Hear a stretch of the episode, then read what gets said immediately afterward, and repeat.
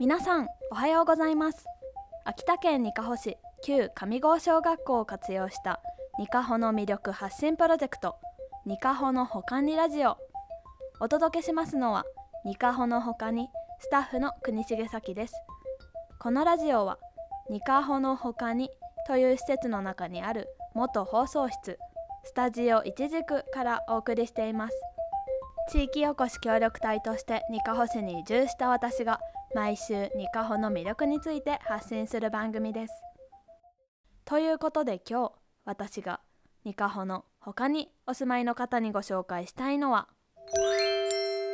鳥海山登山口鉾館標高1150メートルに位置する鳥海山の5合目鉾館ここには鳥海山の登山口の一つである木坂田口があり登山客の拠点として駐車場や山小屋また観光施設もあります。そこへ向かう道鳥海ブルーラインはドライブウェイとして有名です。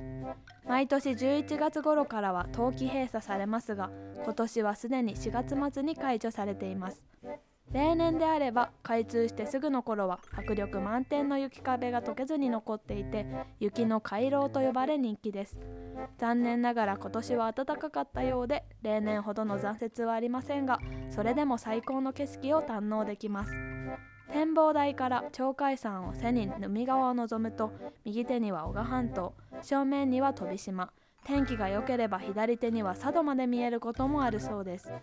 空と海のグラデーションまた山の緑色と海の青色のコントラストも綺麗で私は初めてここの景色を見た時にニカホを表す色合いだなと感動したのを覚えています。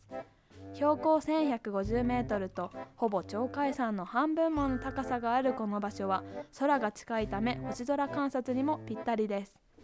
函館にはいくつかの施設があります。鳥海山の地理や歴史を学ぶことができる鳥海函館ビジターセンターや山小屋の函館山荘では宿泊ができるので早朝から登山に出かける方々に利用されています。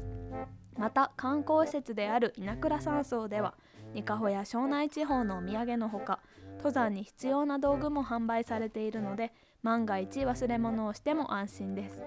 また入り口には缶ビールやコーラの自動販売機があってきっと山から降りてきて飲むのが美味しいんだろうなと想像が膨らみます。奥の飲食スペースではカレーライスやおでんなど温かい食事が提供されています。他にも久方町のそばやゆり牛の牛丼など地元食材を使ったメニューも。中でも一番の看板メニューは鳥海ラーメン。特徴は手作りの辛味噌が乗っていることです。ニラやニンニクと唐辛子が効いていて薬味にぴったり。この辛味噌は道の駅ネムの丘でも売られているほど隠れた人気商品です。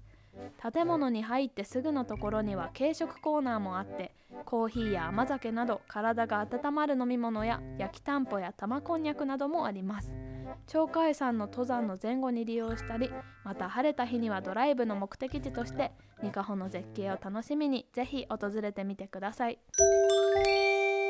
ということで今週ニカホの他に向けてお届けしたのは鳥海山登山口函館でした。来週もお楽しみに。